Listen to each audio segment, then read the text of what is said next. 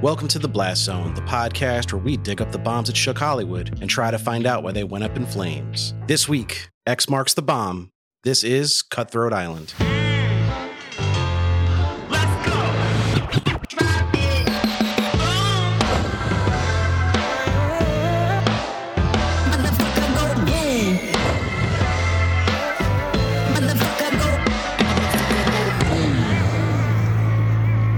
Welcome, welcome, welcome to the Blast Zone. Welcome to the Blast Zone. We are not a podcast about bad movies. We are a podcast about movies that did badly. That's right. I'm John Drake, in house film critic of my letterboxd account. And I'm Ian Dukes. I'm a person with thoughts and feelings, and some of them are about movies. Movies like Cutthroat Island, which we'll be talking about today. But before we get into that, Ian, after a week off, how are you feeling? Since we last talked, I've had a lot of highs and lows. I'm going to talk about one of the highs. I went out for not one, but two nice dinners at fancy restaurants Whoa. since we last spoke. And that may not sound like much to people, but it's twice as many dinners out as I've had for the past three years combined. So it felt like a big deal to me. I used to have more good food and fine dining experiences in my life. So it was nice to get out and remember what that was like. I was like, wow, what is this? How did I get here? And enjoyed a couple good meals and it was nice. So those were good things that I will focus on this week. I understand why you have not been going out for dinners. Obviously, there's been a lot of stuff going on in the world, but mm-hmm. I can't imagine living in LA and just not taking advantage of any of the restaurants that you have. There's a lot of good ones, funny enough. It's quite a food town, you know, LA. Yeah, had some great Mediterranean and some great Southeast Asian fusion cuisine. I can't go into it all, but it's great. Yeah, it's been a while since I've been out to a fancy restaurant. Although me and my wife have a reservation tomorrow for some good Spanish food. We're gonna get some nice Ooh, charred octopus, one of our favorite things. Cool. I'm excited about that. But uh, everyone in my house has been sick to some degree for the last like month, so Bummer. we're uh, finally starting to feel better, which is uh, going a long way to making me feel better. It's the winter; it gets dark at like 3:45. All of a sudden, it's Yeah. cold as shit. Not the best recipe for your mental health, and then you got to watch movies like Cutthroat Island and uh, talk about them for two hours. All in all, not a recipe for the best feelings, but we're gonna power through. We're gonna make it happen. Yeah. And before we do that, what did you happen to watch this week that you wanted to share with the listeners? So our last episode was Children of Men, and after that episode, I was like, I love Alfonso Cuarón. I dig this dude. I should go back and revisit Gravity because I remember watching Gravity and being like, eh, I don't know what I felt about it. So I wanted to see if I would appreciate it more. I did. I was less caught up by the spectacle this time, less scared by the space fear. You're constantly like afraid in that movie of asphyxiating and flying off into space. So like, Not you personally. Nothing's gonna happen to you. no, but I mean, you know, you get involved with the characters. But I was a little more cool emotional distance this time, so it was easier to appreciate the mechanics of the movie. It's interesting. Just like Children of Men, it was a adventure where you had to get from A to B, and it had a whole bunch of progressive plot escalations to make it harder and harder to get from A to B. But it's even simpler. It felt like Cuarón was saying, Children of Men work pretty good. What happens if I strip the story down even more, strip the characters down? It's just going to be two people in my movie, and then like ramp up the visuals so it's all spectacle, all this intense plot stuff, and then this little nugget of internal drama going on at the same time. and See if that works. It worked for him. He m- made a ton of money. He got Best Director. Mhm. So what can I say? His little experiment paid off. Yeah, almost eight hundred million dollars worldwide. I think that movie took in, Wow. which is pretty astonishing. Such a relatively small movie Yeah. when you really consider what it's about and what happens in it that to captivate that many people. But I liked it on first viewing. It's definitely not my favorite Cuarón, but maybe I'll give it another shot too because what you're saying makes a lot of sense. But we also know that Ian is textbook. If he watches something twice, he automatically likes it like thirty percent more. That's true. That's true. He got my free bump. You got the Ian bump, the Duke's bump, if you will. Yeah. I watched something also prestigious, awards baity, Okay. but more recent. I checked out the movie She Said, which is the dramatization of the New York Times investigation into the Harvey Weinstein sexual Yes. assault, harassment, rape scandals, multiple Right. over decades and decades. And uh, it was a very good movie, well made movie. I guess competently made is the best way to describe it. It's not flashy. Okay. It's very narratively focused. It's procedural, much like Spotlight was. But I don't know. It all feels a little masturbatory for like Hollywood to go in and make a prestige drama they're hoping will win awards about a scandal that apparently most of Hollywood was fully aware of for decades and did nothing to stop or even curb the behavior involved. Yeah. Doesn't that strike you as a bit like pat yourself on the back? Exactly. I was just thinking that if it comes full circle and then they actually pat themselves on the back for celebrating these reporters, that could be seen as a little bit grotesque. And that's not the filmmaker's fault. Like the filmmakers personally were not the ones ignoring these scandals, but like the buzz it's getting, it also bombed super hard. We could talk about it more in depth one day. Potentially we will. It just, I struggle with these kind of grand retrospectives on events that still feel so current. Like the whole Weinstein thing, if you were following Hollywood to any degree, like there's nothing in there you don't know already. And there's really not enough perspective on what came after to give it a more interesting angle. We still don't really know what the ramifications of Me Too are fully going to be. Certainly, there was a lot of individuals that were outed as monsters and creeps, and some were not blacklisted necessarily, but I certainly don't want to use the word canceled. Lost their status. Yes, some of them lost their status and are maybe still working in a reduced rate. Some aren't working at all. But from a more grand scale, from a more big picture point of view, like what did this all mean and what did it all do? I think it's still too soon to really know. So why are we making this movie now? That's a good question. I think from a thoroughly postmodern perspective, it may not be a good excuse, but I think there's an excuse for these kind of films because it's just like films are one way we figure out what just happened, right? Like I lived through that. I think I remember how it went down. I could go back and try to find a New Yorker or Esquire article explainer on what happened, or I could watch a dramatization of it. And I think a lot of people are like, let me just watch a drama version and cement what went down five years ago. And you're right. It's like it's a little too soon to have a lot of perspective or be meaningful, but it seems like for better or worse, those movies have a somewhat practical function in our lives. That's true. I might be looking at it through the lens of somebody who followed the trades and movie news around that time and was Right. pretty tuned into what was going on and every new piece of information that came out I was grabbing as it was released either on Vulture or the AV Club or whatever Okay. I was reporting on it at the time. But I recognize that's probably not how most moviegoers view the industry. Yeah. They're much more casual onlookers and something really needs to be in their face for them to take notice of it. You know, that this didn't involve a movie that was coming up or even really like there's a reason for this, but like Ashley Judd, Gwyneth Paltrow, and Rose McGowan were not huge Hollywood stars when this article came out. And a lot of that is due to the fact that they did refuse Harvey Weinstein's advances and or Right. tell their story about it, which led to them being punished for that, much like we talked about in the Mira Sorvino episode. Yeah. So for a casual moviegoer, there wasn't a lot to draw you into that story at the time, unless you were tuned into the more behind the scenes aspects of Hollywood. who Did not do great business at the box office, but it's available for streaming now already. Oh, That's like the new normal now. If a movie doesn't do what you want, you don't wait the 90 day window anymore. You just drop it on streaming as soon as possible. while there's still a conversation about it going on. yeah. Speaking of bombs, we got to talk about Cutthroat Island, the Guinness Book of World Records holder for the biggest bomb of all time for a while, I think, until John Carter hit the scene. Okay. So this is a doozy. This is a $100 million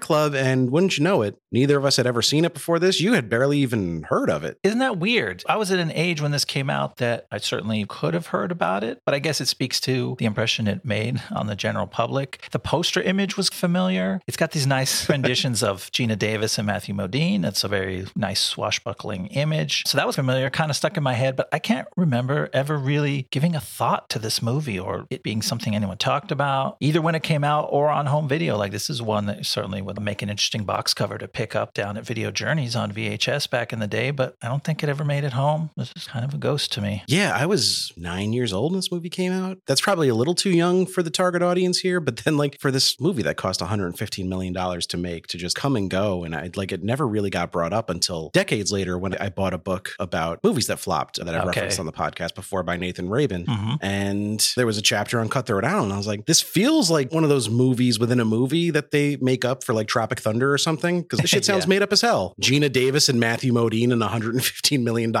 swashbuckling pirate adventure. Get the fuck out of here. It's not a real movie. But lo and behold, it is. It exists. And we have to talk about it now. Get ready. Buckle your swashes, folks. Oh boy.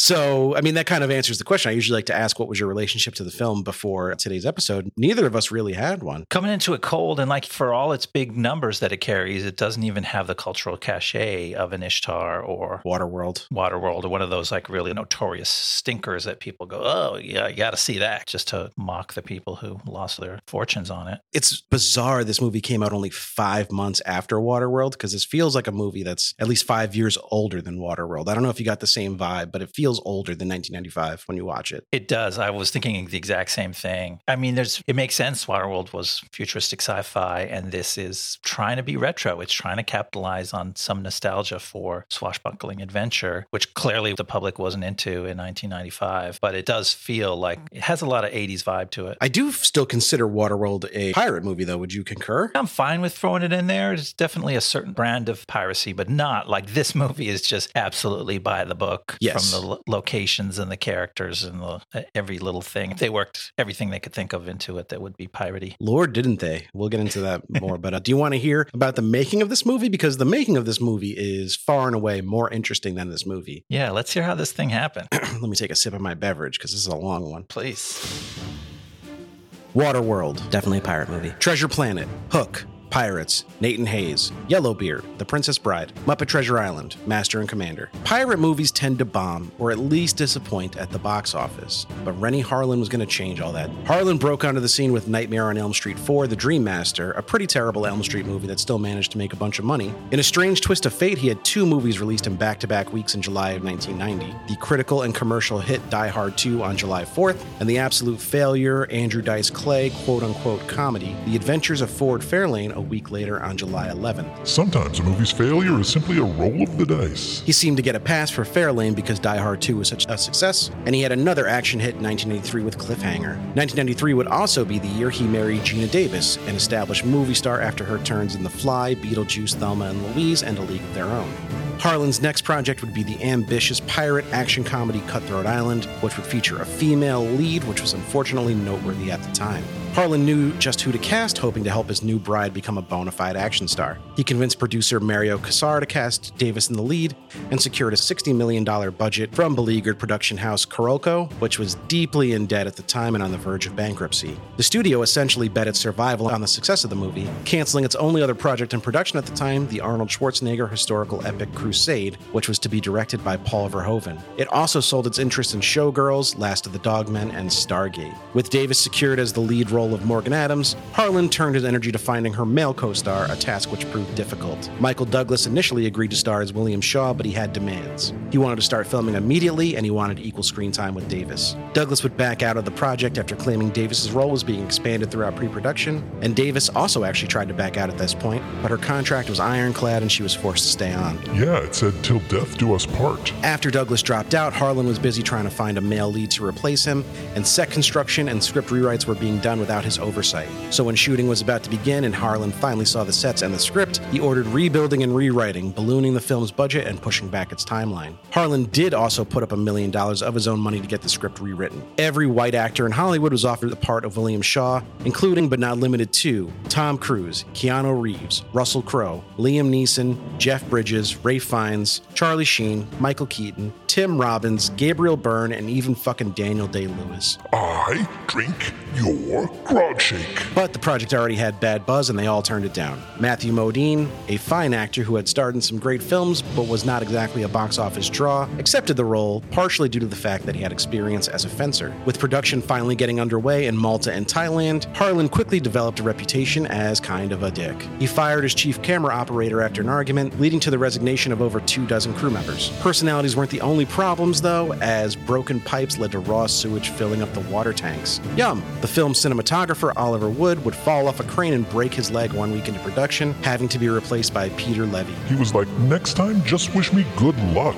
The film's budget was now nearing $100 million, though some estimate it ended up costing about 115 million to produce. The film would have to be a massive hit to break even. A huge marketing push would help with that, but the film's distributor, MGM, was in the process of being sold and was unable to devote a proper marketing budget. Set for a blockbuster Christmas release of December 22nd, 1995, the movie came and went with a massive thud, opening up in 11th place with only $2.3 million its opening weekend. It wasn't helped by negative reviews, as the film sits at 39% on Rotten Tomatoes. Some of the other films that opened that week and beat it include Waiting to Exhale, Grumpier Old Men, Sudden Death, Tom and Huck, and Dracula Dead and Loving It. The combined budget of all those movies was about $115 million, by the way. This movie was dead and hating it. Cutthroat would actually make more money in its second week, earning $2.8 million, but it would plummet to 18th place in its third week, making only $775,000. Only about five months after Waterworld, we had a new biggest box office bomb of all time, as it pulled in just about $10 million against its massive budget. But hey, it was in the Guinness Book of World Records for a while. Davis and Harlin would go on to make The Long Kiss Goodnight in 1996, a movie that rules but wasn't exactly a hit. And Davis would file for divorce from Harlin on August 26, 1997, one day after Davis's personal assistant Tiffany Brown gave birth to a child fathered by Harlin. Cutthroat lost about $140 million total and is blamed for setting back women led action movies for years, along with the Charlize Theron bomb, Aeon Flux. But the film is having something of a renaissance with younger filmgoers discovering it now and building a small but devoted cult fan base. Wow, that relationship didn't last long. Quite traumatic. Were they married long before this? They were married in 93, I think I mentioned in the early stage of the monologue. Oh, so okay. this movie went into production pretty soon after they got married. A lot of their marriage was just this movie. Right, because it was in production forever. And then one more, and then they were done. I saw Geena Davis giving press interviews about this movie, and she already had the blonde hair from Long Kiss Goodnight. So, like, those were back to back, I guess. yeah, the press tour of this, I believe, bled into the pre-release schedule for Long Kiss Goodnight. Night, but Long Kiss Goodnight's actually a really fun movie. I quite enjoy that one. Yeah, I'm to have to check it out. I think you recommended it to me before, and I saw like the first 30 minutes, which sometimes happens to me. I'm to go back. Renny Harlin surely comes off like the villain in that monologue in the Geena Davis and Renny Harlin marriage for obvious reasons. He did a Yeah. very shitty thing. But there was some reports that Davis was a bit of a diva on set too. She didn't get away entirely unscathed. Uh, Okay, I have a little anecdote from Matthew Modine here that I would like to read you. please. Matthew Modine seems like a pretty level headed guy, so I don't think he's just trying to stir up shit here. He said that some of the reasons that the budget ran out of control, some of them were related to the production. Like he said, Harlin always had three cameras rolling at the same time to get multiple angles for every shot. But also, Harlin and Davis had cases of V8 vegetable juice shipped out to the set in Malta just for the two of them, because I guess it's not readily available in Malta. But then that shit costs money and that goes into the production budget. And when they were cleaning up the set after the last day of filming, they found like a storage room just filled to the brim with V8 vegetable juice. Like they were ordering it and never drinking it. Uh, Man, like- like, how much do you have to order over what stretch of time to fill up a storage room with V8? And who's going to drink all that shit, man? You drink half a can and you're like, Ugh, I got to stop. it's got that tinny flavor. They don't even bother Exactly. trying to treat the insides of the cans they used to That's like get rid of that grossness. half the flavor of V8 is the can. What a weird drink. Yeah, it's so strange. I've never been able to stomach it. I don't even like Bloody Marys because they remind me of V8. Yeah, it's like from a time before people knew what vegetables tasted like, and they're just like, I guess this is vegetables. There's a picture of them on the can.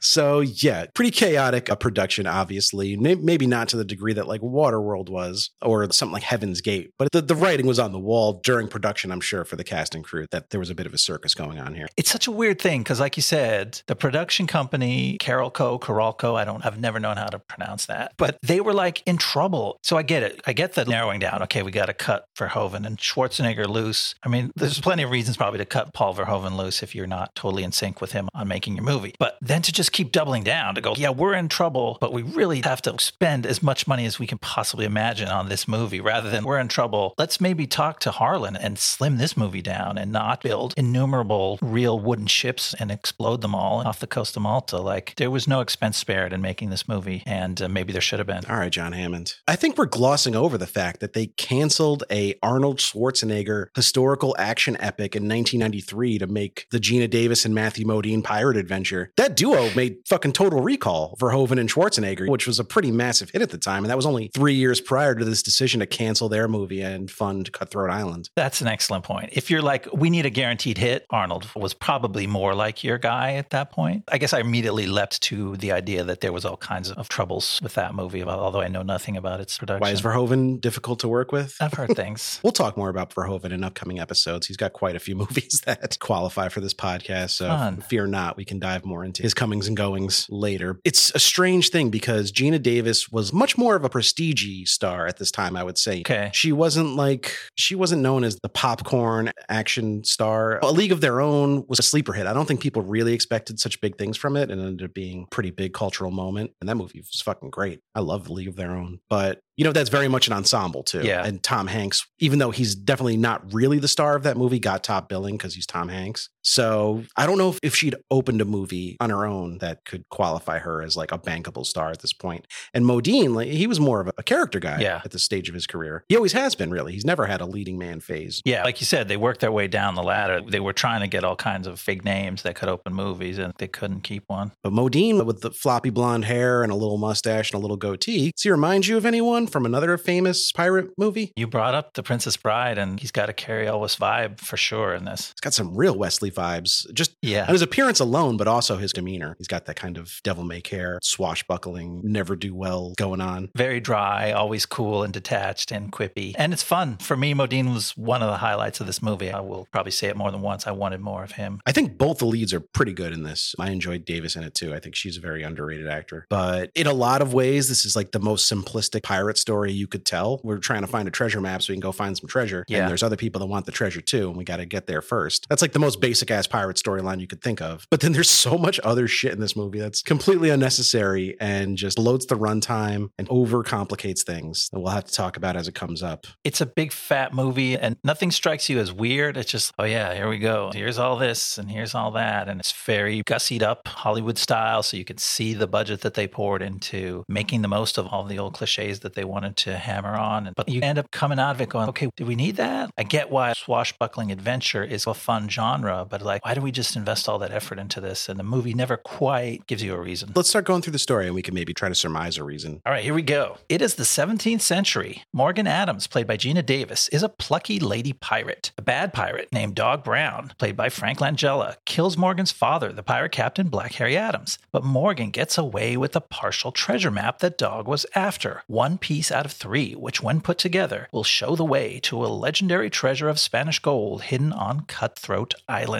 Now captain of her father's ship, Morgan comes ashore at Port Royal, Jamaica, and purchases an enslaved white man named Shaw, played by Matthew Modine, who she thinks can help her translate her map. But Morgan has a bounty on her head, and when she's recognized, she's forced to make a dramatic escape from the forces of Governor Ainsley and his man Captain Trotter, who continue in pursuit of Morgan and the fabled treasure. So I think the first thing you notice once this movie gets going is that, like you said, you see the budget. This is an expensive looking movie. It's well made. It's got Mhm. high production values. The cinematography is pretty impressive. They clearly shot it on real ships that were built for this movie Yeah. on open water. It's quite a spectacle. You find out pretty quick. It starts in a little indoor scene, but then right away she jumps on a horse and is riding across a sandbar in this sparkling blue surf as the sun is setting and the giant wooden ship is sailing on the horizon. And you're like, damn, okay, this is the real deal. This is no VFX here. Let's talk about that opening scene a little bit because I found it a little strange. So we come upon a gentleman in bed, clearly Mhm. post coitus. Yes. And Morgan Adams, our hero, is there and she's like whatever the pirate version of smoking a cigarette is. I don't know, just like relaxing. And he's like, aha, I know who you are. And now I'm going to take you prisoner. And she's like, aha, I knew you knew who I was already. And I took the bullets out of your gun. So joke's on you. And I'm like, well, that's the guy, guy still got laid though, right? How mad is he really? he shouldn't be mad and i think that was her whole deal was getting laid too so like they got what they needed but she foiled his plans to take her hostage which i like the writing at the top it's a lot and right away there's a monkey and i took your balls jokes and a bunch of corny hollywood shit in there but okay they did what you're supposed to do which is have what you might call a save the cat moment like a scene that's slightly out of the main storyline where you introduce the hero and just prove that they're clever and resourceful and then like cleverly it ties into the big action of the movie, which is her buddies come to collect her and they're like, Where were you? Your dad's been looking for you. And he got caught by Dog Brown, his supposed brother, who's now trying to kill him. which they, the movie can't really decide if that's really his brother or not. There's like lines that both support and refute that storyline a little bit. yeah, he's certainly a shitty ass brother. He's killing every one sucks. of his. He kills his three other brothers, right? One of them he's Yeah. killed off off screen before we even meet him. He kills Black Harry on screen, or at least he forces Harry to walk the plank and jump to his death with an anchor tied to his leg.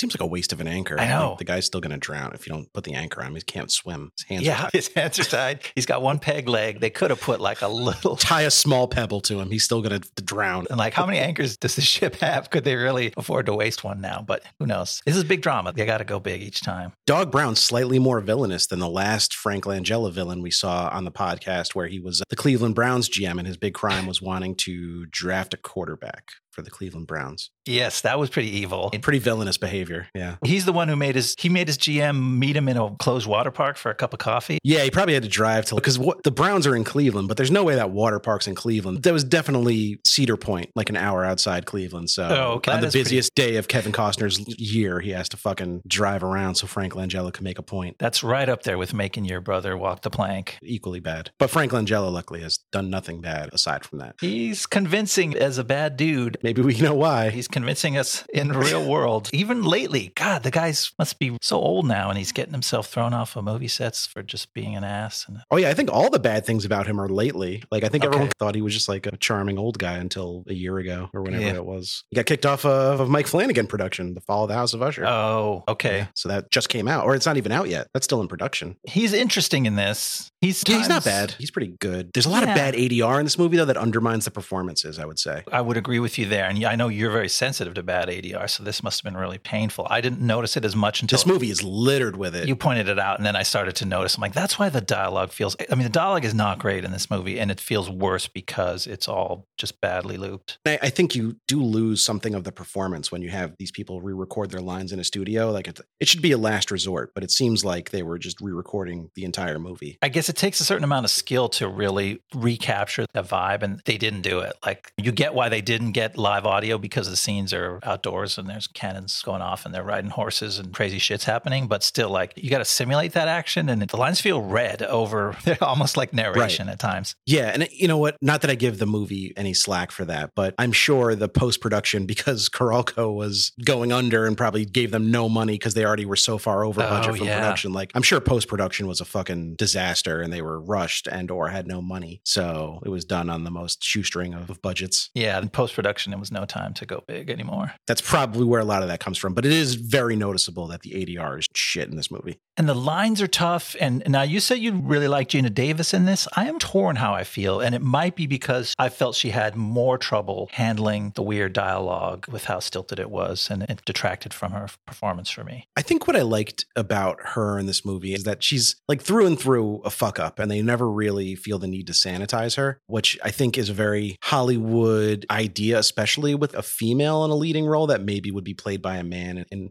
a similar movie of a similar scale. They just let her be a drunk fuck up throughout the entire movie.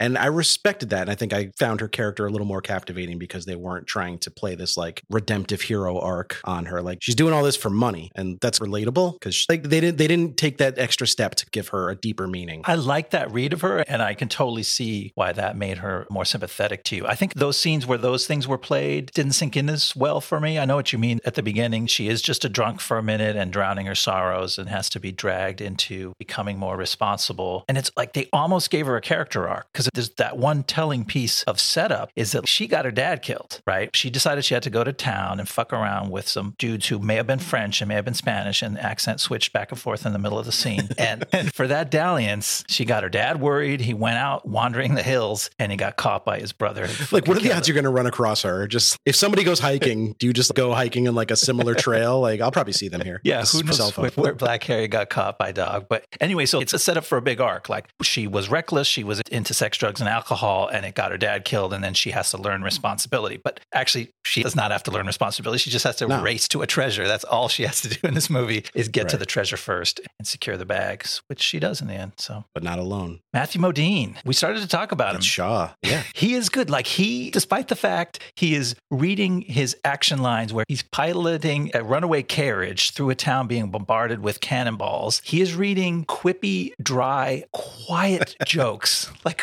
quiet, man, in the midst of these scenes as this repartee with Morgan. But he pulls them off. I liked every one of his deliveries, despite the fact that they were so weird and out of place. That sequence you're describing is a sticking point for me because let's just, for the people who haven't seen this movie, which I assume is all of you, let's run through what happens here. They're on a carriage, they're coming to a low bridge. Morgan jumps or gets onto the high bridge, or Yes. she get, fuck, this is a hard thing to explain. So the carriage is going under this low bridge. Morgan jumps up onto the bridge rather than stay on the carriage, but she doesn't like get up and get right into a sprint. She's like No. having pratfalls and spinning around and going at a pretty leisurely pace and still somehow fucking catches up to the carriage, which is at a full sprint the entire time. Like the whole thing is very bizarre. The physics don't add up. Although the scene is in slow motion, so you can't really pull out the stopwatch and figure out how that was supposed to work. But yeah, she's carriage goes like under this archway, and then the second floor there's some kind of shop with ladies like powdering their faces, and like a she's bizarre, yeah, yeah. she's bumping into them, and powder is flying, and ladies are gasping in horror. And then she comes out the window on the other side, does maybe the only really good stunt in the movie where she tumbles through the window, does a full somersault, and lands in the seat of the carriage. And I'm like, okay, that was the one stunt that worked. She had to be running like 30 miles an hour to do that. That's right. Yeah. There was a gap in the space time continuum that allowed her to do that. Um, Speaking of powdering their faces, we have some secondary villains in this movie besides Dog Brown. We have Governor Ainsley and his little lackey, Trotter, Captain Trotter. And these are like the people I can never take seriously as bad guys in a movie because they are wearing the dumbest looking fucking wigs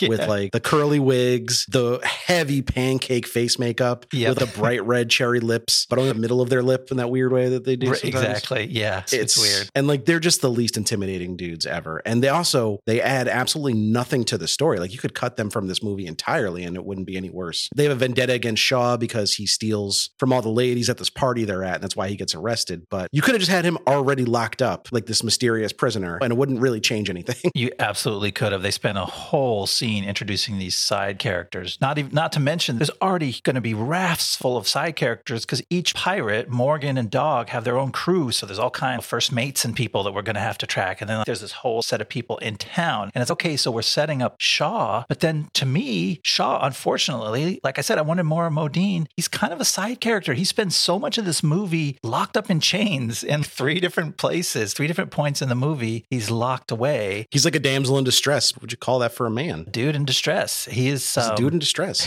which is a fun flip. Like I, I like that that they kept that separation or that relationship between Morgan and Shaw. But it does mean that this very fun character is off screen a lot of the time or kind of hobbled and sidelined. You've been talking to Michael Douglas because he wanted to play Shaw until Oh, like, yeah. hold on a second, you keep sidelining No. this character. That's right. No, he was absolutely right. He saw exactly what was coming to Modine, and Modine was like, "I'll take it because I, I can still get something out of this role." Yeah, I think this role makes a lot of sense for someone like Matthew Modine. I think it makes a lot less sense for like Daniel Day Lewis Yeah. or Tom Cruise. Get your fucking head out of your ass, Renny Harlin. Tom Cruise ain't working with you. You would have to absolutely rewrite the movie to be something else. And to be fair, his stated goal of trying to make Geena Davis work as an action hero, you can see him commit to it. It's there in the relationships, it's there in how she's front and center in all these scenes, it's there in her fighting. One of the things I like about this movie is that her sword fighting is actually good. You can tell they invested the time and effort to make her physicality credible in this movie. And I have to give them kudos for achieving that. Yeah, one of my notes towards the end of the movie, because there's a lot of fucking extended sword fights in this movie. I said the choreography is not great, but they definitely saved the best choreography for Morgan. They Mhm. wanted her to feel formidable, and I think they achieved that. Yes, that's a great observation. That's exactly what I was picking up on too. And then Modine, I guess, didn't need as much help because we mentioned in the monologue he was already an experienced fencer, so Mm. he had a good handle on because pirate sword fighting and fencing. I think it's a real genre of sword fighting is pirate sword fighting, but you know what the fuck I'm talking about, like with a cutlass, like they kind of function the same way as a fencing sword. I'm with you on that. I don't know the difference. We talk like we're experts. We don't know. we don't know what the fuck we're talking about. Sabers, cutlasses, all that shit. Yeah. I did want to shout out one of the unintentional laughs I got from this movie is when they're in Port Royal bidding on Shaw. And this guy looks at a wanted poster that might as well have been the leprechaun from that news story. Do you remember that news story from like 10 years ago? No. Maybe even more, where like this drawing of a leprechaun and then it's like the most basic ass drawing. We're going to have to put it in the show notes. What I'm writing down right now. Show notes, leprechaun. Cause it's just like there's no detail in her face. It looks nothing like Geena Davis. And then this guy like hits his friend. He's like, look, it's her. I was like, really? You fucking recognized her from that? First of all, she's dressed like an aristocrat at this auction. So she's not even dressed like a pirate. And this drawing could have been of literally any white lady in the world. And it would have looked more like somebody than Geena Davis. Like you know what? My explanation is that soldier didn't get a lot of action from women. He spent many long nights looking at that drawing and fantasizing to himself, what if I meet the famous pirate Morgan Adams? And then he got to meet her. you know, that famous tweet, like guy who's only ever seen Chappie watching his second movie. I'm getting a lot of Chappie vibes from this. It's like Yeah. guy who's only ever seen Morgan Adams looking at his second woman. I'm getting a lot of Morgan Adams vibes from this. he did. He got vibes and they paid off. Long hair, eyes, ears. That's definitely her. Her. Who else could it be? Ah, man. But the Port Royal set is pretty impressive. They built this functioning town, really. Again, you can see the money. And then they went real big Hollywood with it. Port Royal has a characteristic that you expect of video games. There's a lot of red barrels on the streets Yeah. of Port Royal. And when you shoot cannons at red barrels, everyone knows that they explode in flames. Did they just uh, have barrels of gasoline in Jamaica around this time in history? I don't know. And as a lot of people point out who talk about this movie, you're the captain of the British Navy ship. Your job is to guard Port Royal. You see a famous pirate lady escaping down the street in a carriage. And you decide to turn all the guns of your gigantic man of war on your own town. Like all he Yeah. succeeds in doing is blowing up one whole street there. Maybe wasn't the best way to catch a thief. He's going to have a very upset city controller. He's Yeah. going to have to answer to in a couple of years when they finally repair the town, and he's going to get a bill. On my second watch, they cut back to him and they give him one reaction shot where he's like, "Oh no!" like when he kind of like he, he sees what he just did. So sometimes, for a few moments, the movie is self-aware of its ridiculous extravagances. Also, what kind of aim do you have? Like, you're going to kill a majority of your citizens before you catch Geena Davis running through Exactly. this town. Never mind the property damage, just the casualties involved. Yeah. catastrophic. It's quite an approach. It's something I would have expected from Dennis Hopper's villain in, in Waterworld. Exactly. It doesn't really fit the character here, who's about like a law and order type of guy. Yeah, this was not a post-apocalyptic Mad Max type guy. Just watching the world burn. Do you want me to walk through the middle part of the movie, or is there anything else from this section we didn't cover? No, let's see what happens next. All right. I bet somebody's going to go looking for some treasure, Ooh. but I can't be sure. At her next port of call, Morgan approaches her uncle Mordecai to ask him to team up and use his piece of the map to help search for the gold. But Dog arrives and a fight erupts, during which Mordecai is killed. Morgan escapes with a bullet wound, and Shaw manages to snatch up Mordecai's hidden map segment. Back at sea, Shaw uses his skills as a pretend doctor to operate on Morgan's wound, and romantic sparks fly. But Dog is in hot pursuit. Later, Morgan finds Shaw sneaking into the captain's quarters and matching his stolen piece of map with hers. After learning what Shaw figured out about the location of the island, Morgan locks him in the brig. But then Morgan's crew stages a mutiny, setting her and a few loyal men adrift at night in a heavy storm, just as Shaw escapes and dives into the turbulent waves. Luckily, they're close to the destination, and by morning, everybody has washed up one way or another on Cutthroat Island. Shaw, he's got a little bit of a Chris Dunch moment here. He's like, I know how to operate on people. Just give me some rum and a knife. I'll get that fucking bullet out and just starts like stabbing around. It's weird that whole bit because I think he admits right after that he's not really a doctor. Yeah. At that point, you could have believed that he had some real doctor training, and then he operates and he's like, "Oh, I was making it up." But I got the bullet out. I was like, he did fine. They didn't play it up like pure slapstick, like he's a total fuck up. Is it the Three Stooges try to perform surgery? It's not one of those. It was just like a little aside. I'm like, what? What? Wait a minute. I don't feel like this movie has a lot of respect for medical professionals to be like, you could pretend. It'll be fine. He was a smart guy. He was a smart. He did actually speak Latin, so there is that. That's true. That part of him wasn't fake. So he had something and he knew all the right, like he knew the shtick, how to talk about where he's studied in this and trained in that. So he was somehow educated. So you didn't feel so bad about him pretending to be a doctor. Because at that point, all doctors were pretend doctors. Nobody knew what the fuck they were doing. Yeah, it's that famous tweet. You got ghosts in your blood. Why don't you go do cocaine about it? But yeah, I guess the term con man wasn't popularized yet, but that's essentially what he is. And like con men, for as much as people say it's they're criminals or taking the easy way out, it seems way more stressful than just getting a real job. Yeah. Like it seems way harder to pull off and way more stressful. I give con men a lot of credit. Yeah. But we jump right into another extended battle scene after the last extended battle scene. Like this is weird pacing. Didn't you feel that? The whole fight with Dog's crew is too soon after the Port Royal kerfuffle. It started to be exhausting. And that was a close quarters tavern brawl kind of thing. And yet also ends with explosions. This movie loves explosions, man. Okay, you just had the big horseback and cannon fire fight. Go, Okay, well, this is going to be another kind of pirate cliche. There's some chandeliers, there- there's some sword battling. We already did the pulley trick where they cut like the counterweights and That's true. up in the air, which is another big pirate cliche. But yeah, we there's still a few that we haven't seen yet at this point. Yeah, in this scene, they cut the chandelier cord and the big chandelier comes crashing down, except this chandelier explodes into a fireball. Wait a minute. There was like a dozen candles around the edge of this thing. What exploded? I think uh, it was a Tesla chandelier. They got Oh. into the, uh, the furniture business. Oh, that Got would him.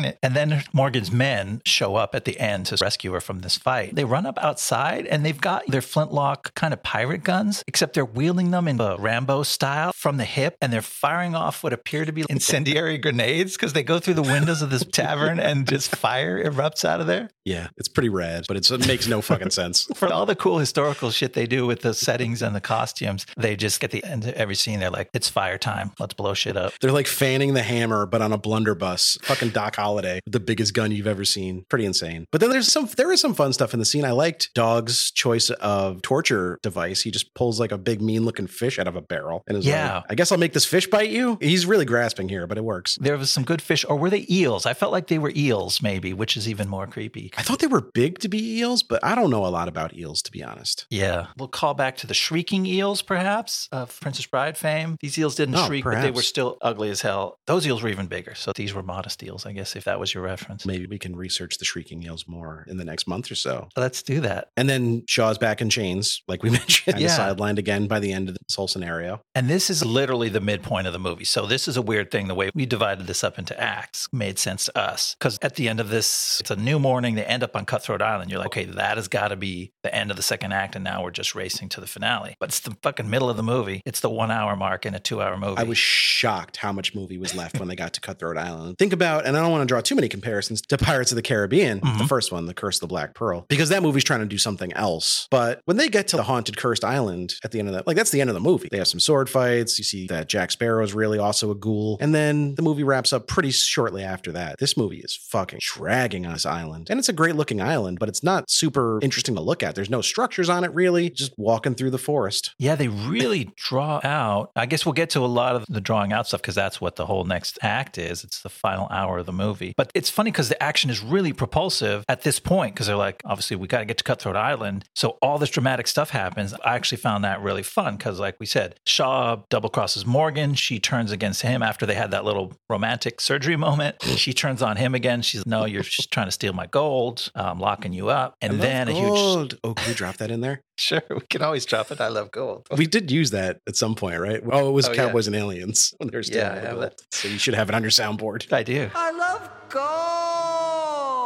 So their relationship reverses. A huge storm hits her crew. There was that one guy who was threatening to try to become the captain before. Now he really mutinies. Everything goes wrong. They're set adrift. Shaw is diving into the waves. We don't know if he's going to drown. So it's really dramatic. And I thought, oh, this is fun. Beats are hitting one right on top of each other. Makes for a really exciting thing. And then this quiet moment where it's morning and we all look around and say, it looks like we made it safely to Cutthroat Island. And then just like the mechanical work through of the third act. And it is not super interesting. Like, for as much time as it takes for them to get to the gold, there's not a ton of interesting stuff going on. All that kind of comes later. And I guess they try to add some intrigue with the Mr. Reed character moment, but it doesn't Yeah. really work. That's true. Reed has a big turning point at this end too, because it's in that same sequence aboard the ship where she calls Shaw a rat for trying to use her map and find his way to the gold. And no sooner does she kick Shaw out of her captain's quarters than Mr. Reed, who we haven't even mentioned because he doesn't matter worth a damn in this movie. He's just a guy. Just a guy. He's a journalist traveling with the pirates to write about them for newspapers back in London, is essentially his character. Yeah, exactly. Which is like more of a stock character from westerns, right? Where there's the guy writing the penny westerns. Unforgiven. Yeah, yeah. that was literally the character in Unforgiven. All right, but let's bring it home. Here's the third act. The next morning, Morgan sees the dog's ship has also arrived on Cutthroat Island, so she plots to steal Dog's third and final piece of the map. In actuality, Shaw steals it before Morgan can even get there, but shortly afterwards, she finds Shaw trapped in quicksand, and she saves him in return for handing over the third piece. Now working together, Morgan and Shaw find a hidden cliffside cave full of gold, but when they attempt to climb back out of the cave with the treasure, Dog is waiting for them. Dog gets the gold while Morgan and Shaw are sent plunging into the rocky surf below and are separated. When Shaw recovers alone, he's captured by the troops of Governor Ainsley, who has made a deal with Dog and the mutineers to split the bounty. As the two pirate ships set sail back to Jamaica, Morgan retakes her ship from the soldiers and her mutinous crew and comes alongside Dog's ship for an epic final battle. Amidst the thunder of cannons and the clashing of pirate sabers, Morgan kills Dog, frees Shaw, and recovers the massive bounty of gold, which she shares with her happy crew. Yeah, so a lot of this third act hinges on the Mr. Reed character that we were talking about a little bit, but that character sucks and nobody gives a shit. He's this little nebbish who's he's having his little he's having a little character arc, and you're just constantly like, I don't care. He was never anybody. so he's he struck a deal with the devil, and then he regrets it by the end. But it's like, okay, yeah, we regretted it right away. He, he regrets it because the devil side lost. I don't think he would have had any misgivings if it would have went another way. or we don't know enough about him to care, but we had to watch him experience his feelings and lead us through all this stuff. It was just way too much. That's where they went too deep on the subplots and characters. He is responsible for my other big unintentional laugh of the movie, which is when Okay. he turns a corner with Shaw. They've got the map, but then bang, the governor and Dog are there waiting for them. And Shaw is put into handcuffs. And we're all sitting there. Yeah, obviously Reed tipped them off, and that's why they're betraying him. But even though we know that from the movie telling us when Reed sends out the coordinates, Right. it's also also pretty obvious that because he's got like a shitty grin on his face this entire time, he's not in handcuffs, but Shaw is. But then, like a minute after they put Shaw in handcuffs, he's like, and in case you were wondering how we knew, your beloved Mr. Reed told us. We're like, yeah, we fucking know. But then Shaw turns and like attacks Reed like he just figured it out. Like, are you a fucking just- idiot? How did you not know that? out. Yeah, this is the guy that just gleefully led you into an ambush. Come with me, Mr. Shaw. Make him sound like a sprightly little fellow who's clicking his heels about. He was acting weird. He was Yeah, he very was. strange. But yeah, Shaw was a little bit clueless. Shaw's the last person to realize who's betraying who at this point. It's hilarious. In my mind, it was because he had the same feeling that I had. Is like, no way. This guy- They did not give a whole fucking subplot to Reed. They gave this guy a character arc. I didn't even remember his name. It was a shock to all of us. I used this reference uh, about another movie recently we were talking about the Frighteners, but like Reed feels like the protagonist of his own movie. It's happening Yes. elsewhere, and it just like briefly intersects with Cutthroat Island. And yeah, he feels like somebody else's hero, but not ours. Certainly not ours. And then I don't know how much in depth you want to get on the rest of the movie because it's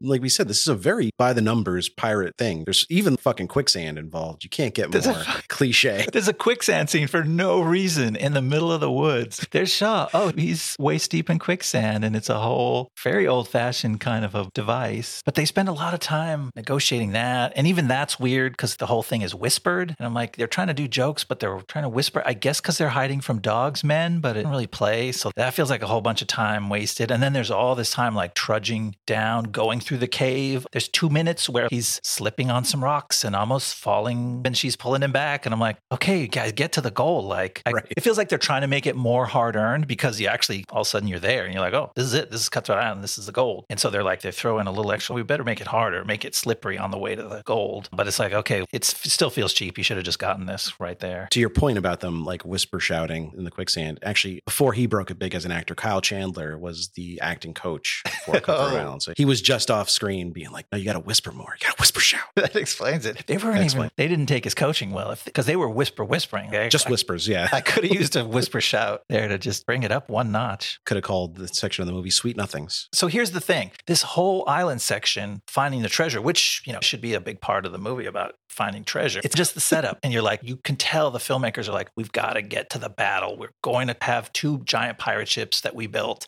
and we're going to have them fire all their cannons at each other point blank.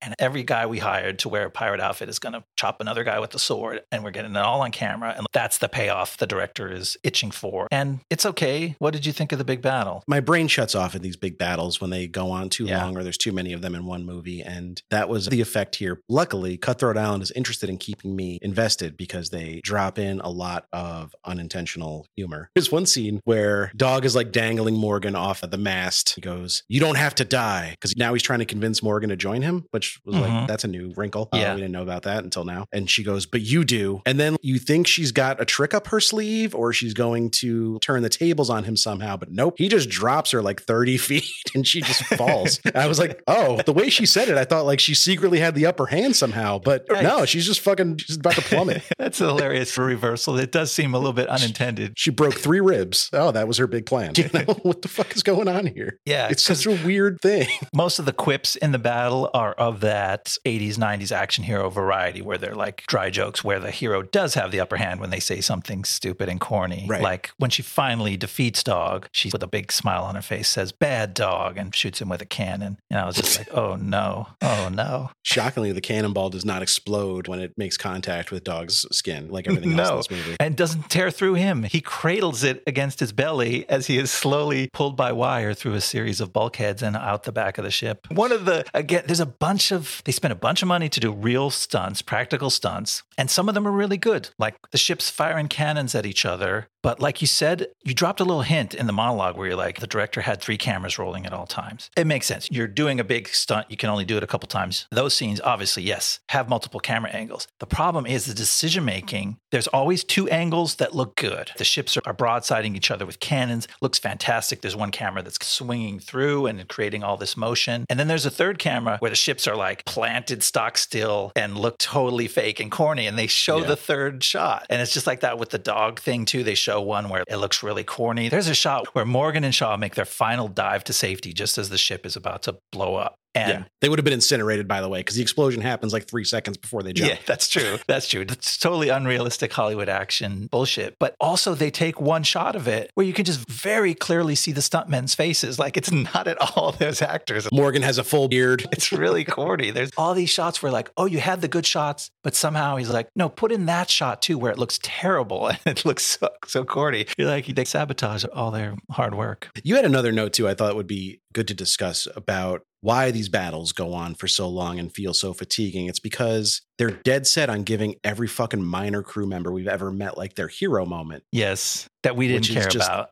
I, yeah, could not give a shit about any of them except maybe Stan Shaw because he's Okay. cool. He's Mr. Glasspool. Yes, with the strange accent. Yeah. And then there's Tattoo Face. There's little Chris Masterson, Danny Masterson's little brother. Like, I don't give a shit about any of these people. The cast is too big. and Yeah, they don't all need their little moments. This was an editing thing. It was like there's this giant pirate battle and there's just chaos aboard both ships, guys hacking each other to bits everywhere. And it's, yeah, they got every guy. And I don't care, as I wrote in my notes, if Gimwittle finally gets back at Mr. Snarvins, because who the fuck were those guys anyway? It was like the quartermaster versus the second mate. They had two lines in the movie, and it's like, oh boy. None of those none of those words are in the Bible. Did you just say Gimwittle and Mr. Snarvins to me? Go fuck yourself.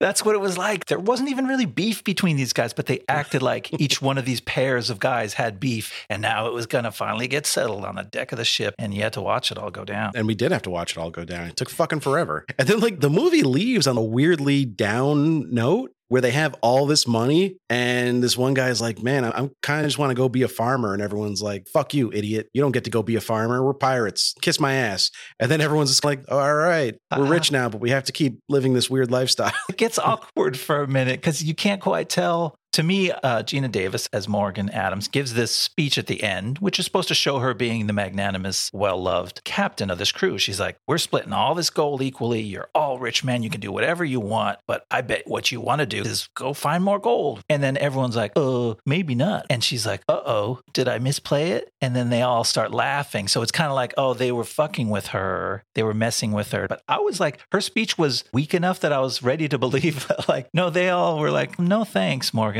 That was fun and all, but we're out of here. yeah, I think the farming thing was like a haha, JK. Unless that's cool and I can actually go be a farmer. She Exactly. was like, no, you can't. And he was like, ah, then yeah, I'm with you. Like, Yeah. why are you gonna? The amount of treasure they got is absurd. There's no reason to go out and rob people now. Yeah, I get it. That's again another one of those obligatory pirate themes of, oh, there's never enough gold. And the adventure is what calls us to this life. It's not The sea we- is me true lover, yar. Yeah. Uh, and all that. But you can still go fucking drive your boat around. Just, like pirates aren't good people. I know. Like if you're doing it out of obligation and necessity, that's one thing. But just go chill somewhere. Stop being a fucking dick all the time. Robbing it would have been more satisfying. I'm just thinking to see them enjoying the gold. They literally they don't go ashore and have a nice meal or anything. They're just like, let's go to Madagascar next for the sequel. Let Mr. Glasspool go get a steak. I don't know. Yeah. These guys they've earned it. sick of fish. And bananas, man, they got so many bananas loaded on that ship. So that's Cutthroat Island. It's kind of a nothing movie. For as expensive as it was, for as a historical footnote it is, it's a very middling movie. It's got real modest goals that it wants to achieve in its storytelling. And I think it, it mostly does, but you have to ask yourself, what was the fucking point? Yeah, it's kind of paint by numbers. There's a moment when she discovers the gold that she has this, what's supposed to be meaningful personal moment for her, where she says, Harry, I found it. She's alone and she says out loud to herself, Harry, I found it. Harry, of course, can't hear her because he's fucking dead because of her. Yeah, but at that point, I was like, wait a minute, who's Harry? Was this whole movie about Harry? Oh, was that her dad who she calls Harry instead of dad? It was like Hollow It was like, they almost reached out to try to touch an emotional thread in it, but really was just like, no, this is just race for the gold and then keep racing, I guess. Morgan's grandparents had a great sense of humor. They named one guy Mordecai, one guy Harry,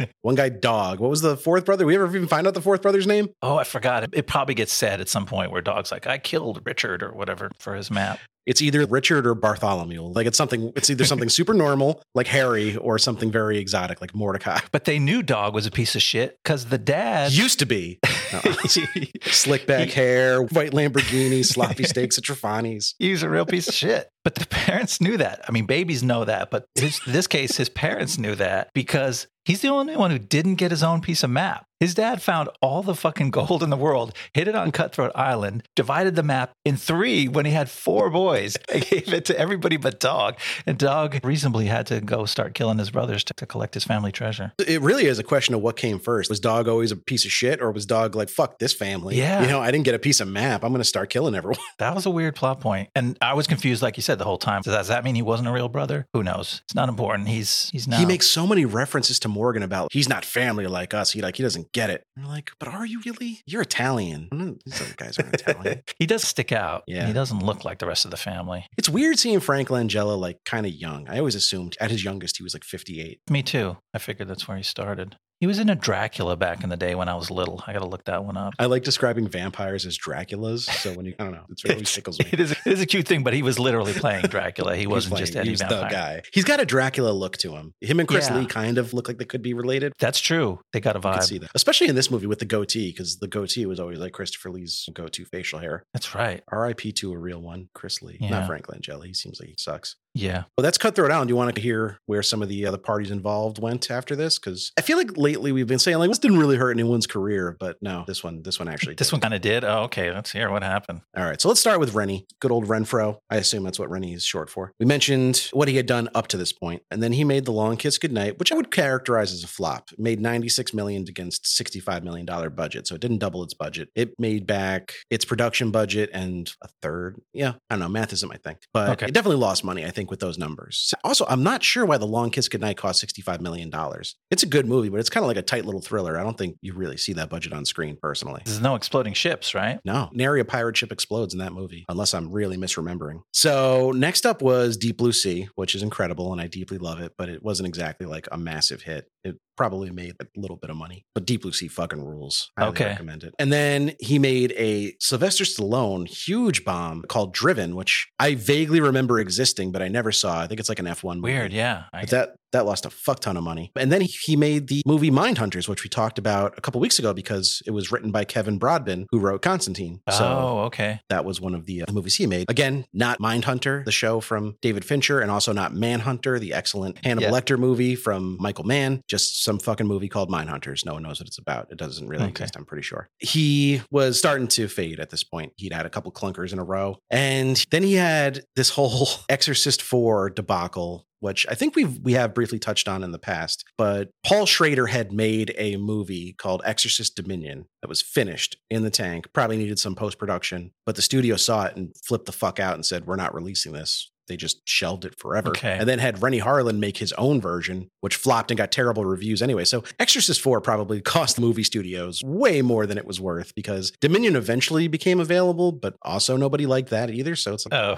it feels like a lot. It feels like much to do about nothing. Yeah, that's like two strikes on the same pitch. They swung twice and missed Bugs Right. Bunny style. That's a very apt uh, description. And then he somehow got $70 million to make a terrible Hercules movie called The Legend of Hercules. Oh. This is not the one with The Rock in it from a few years Okay. back. This one starred Kellen Lutz, who you might remember as being like seventh billed in the Twilight movies. More likely you don't remember at all. Not at all. He played a sex idiot on 30 Rock. It was the first time I heard the term sex idiot, and he played that role well, let's just say. Okay. He had a hit in China, not Kellen Lutz, I'm back to Renny Harlin. Oh. so he made a movie in 2016 called Skip Trace, which again feels like a movie poster was made with no accompanying movie. Right. But sure. No, it's it's a Johnny Knoxville and Jackie Chan action comedy, which sounds okay. It was a big hit in China, like I said. I mean, it's available in the States. You can find it. I'm not sure if it did get a theatrical release here, but it made enough money. He's working, but it's like low to mid budget slock. A lot of straight to VOD, straight to Redbox stuff. Okay. But he makes like a movie every year. Oh, really? More or less. He's, he never really stopped working. Yeah. That's an interesting way to have a career. He's also he's an older guy now too. I think he's in his 60s.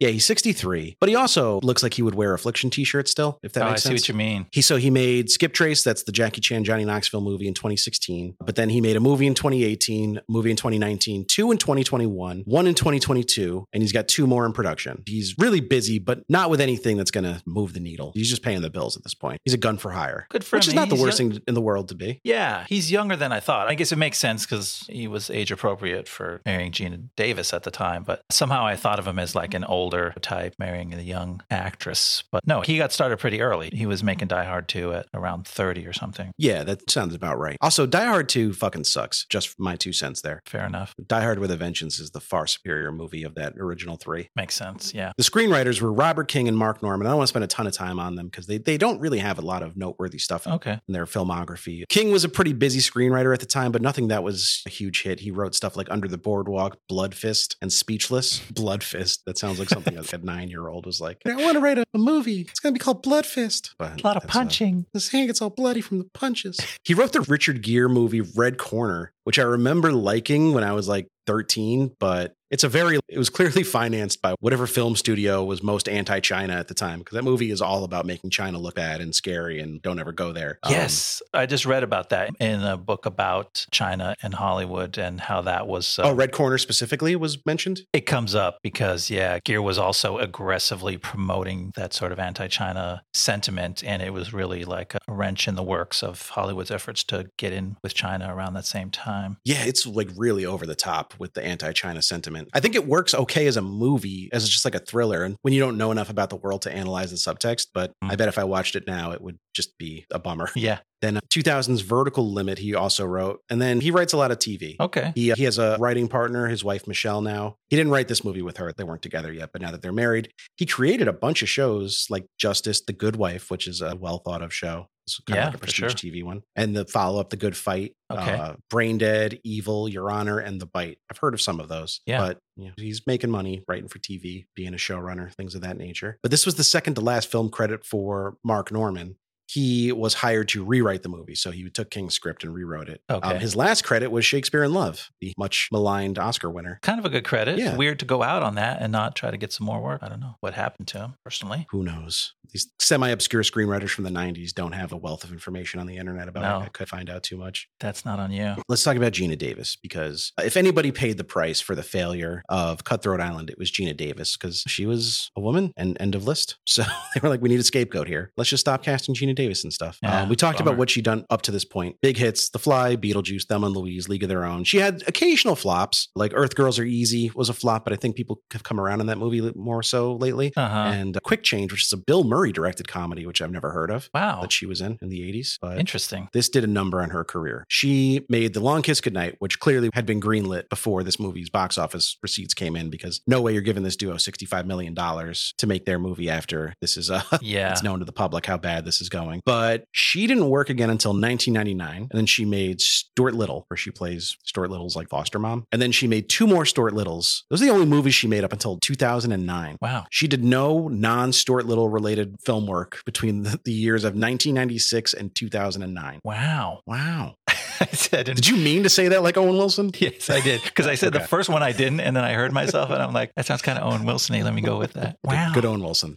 That's a, that's fucking insane, though. That's crazy. Yeah. For Geena Davis, who's she was a big movie star up to that point. You think of her as just like rock solid movie star. It's weird that she just evaporated in the 90s. She did say in interviews, like she didn't want to blame it all on Cutthroat Island. She thinks part of it was just like being a woman in her 30s in Hollywood, which Mm. unfortunately was very much the case then and still is to some degree. But I think we're getting a little better at addressing it. Yeah, that makes sense. There's there seems to be some really good stuff out there for actresses in their 30s, 40s, 50s now, but that wasn't really the case, especially in the 90s. So then she did some TV during those years in the wilderness. She had her own sitcom in the year 2000 called The Geena Davis Show that lasted one season. I can't picture Geena Davis on a sitcom. That sounds weird. I would kind of like to see it. I'm trying to think if I can bring up any image of it, and probably I can't, but my brain wants to manufacture what that looked like. When you say sitcom and it's called like the Geena Davis show, that to me, I'm picturing like a multi-camera laugh track live audience show. It makes you think of that, yeah, with that old fashioned star in the title kind of thing. Harkens way back. When did she do that? 2000. That seems almost a little bit too early. Like the prestige level of even network style TV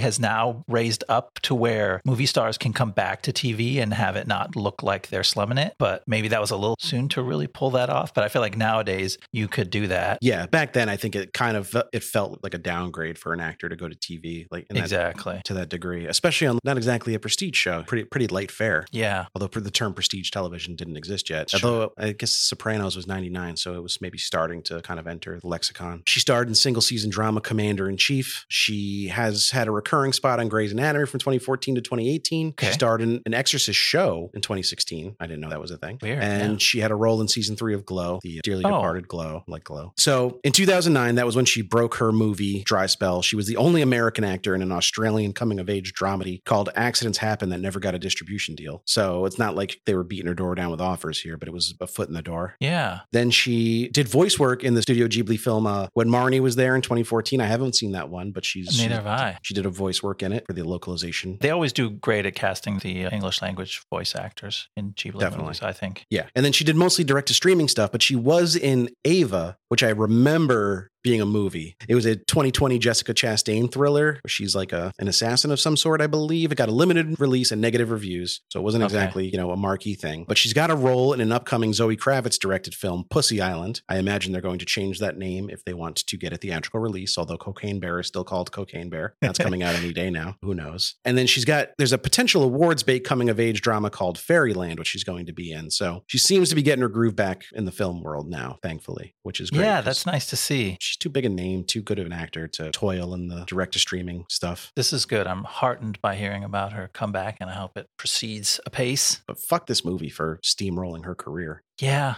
It's weird too. There's weird things about this movie because you can see Renny Harlin making sure that she was really the action hero in this, but also he doesn't shoot her in a flattering way. And like maybe it's sexist to think that she should have been shot in a flattering way when she was a tough fighting pirate. But Matthew Modine looks really handsome and she doesn't look that great. Uh, Maybe that's me. and I'm sorry if that's me being rude, but I watched one little press tour thing with both of them and she talks about, she's like, Renny is obsessing over tousling uh, Matthew's hair before the shot to make him look perfect. And, and she's like, what about me? And I felt like I saw that on screen. I don't know if that has anything to do with how this movie did or how she was perceived in it, but that was like a little side note that I felt like she wasn't the glamour star of the film. She was the kind of grungy, hardworking star of the film. I don't think you're out of pocket for bringing it up because think about those Arnold and Sly Stallone and even Bruce Willis movies. As the movie goes on, they shed their clothes till they're in like a tank top and Right. their muscles are bulging and the camera tends to linger on them. Like there, there's always been a little bit of sexualizing the stars of these movies, even when they're men. And maybe that's not what the directors think they're doing, but it's what they're doing when you're just like shooting their bulging muscles the whole time. And Right. yeah, she doesn't exactly get that treatment. No, not really. And it's fair, like those same guys wind up with a face full of bruises and bloody cuts and things. And that's its own form of masculine romanticizing of their physicality, which so it's totally fair to have your female lead put through that same stuff. But I saw, it just struck me because I watched a, trailer of Die Hard 2 to refresh my memory on what that movie looked like. And there's shots of Bruce Willis before he gets into the dirty fighting part half of the movie. And he looks so fucking made up and the light is perfect on his face. I'm like, he did not do that to Geena Davis in this movie. There was not, even in the scenes where she was dressed up nice, she didn't look as good as Bruce Willis looked in this trailer. And like Geena Davis is a much more beautiful woman than Bruce Willis is a handsome man. So he had to do way more work to make Bruce Willis look good than he would have had to do to make his beloved wife at the time beautiful on screen. Yeah. And it's not like he doesn't know how to do that with his actresses because there was like much made about his sexualizing of Saffron Burrows in Deep Blue Sea when she's supposed to be playing like a very high powered scientist. Okay, But, interesting. You know, she looks like a supermodel the entire time. And there's one scene where she strips down for completely nonsensical reasons. So yeah, it's not like he's immune to that no, I guess kind not. of uh, impulse.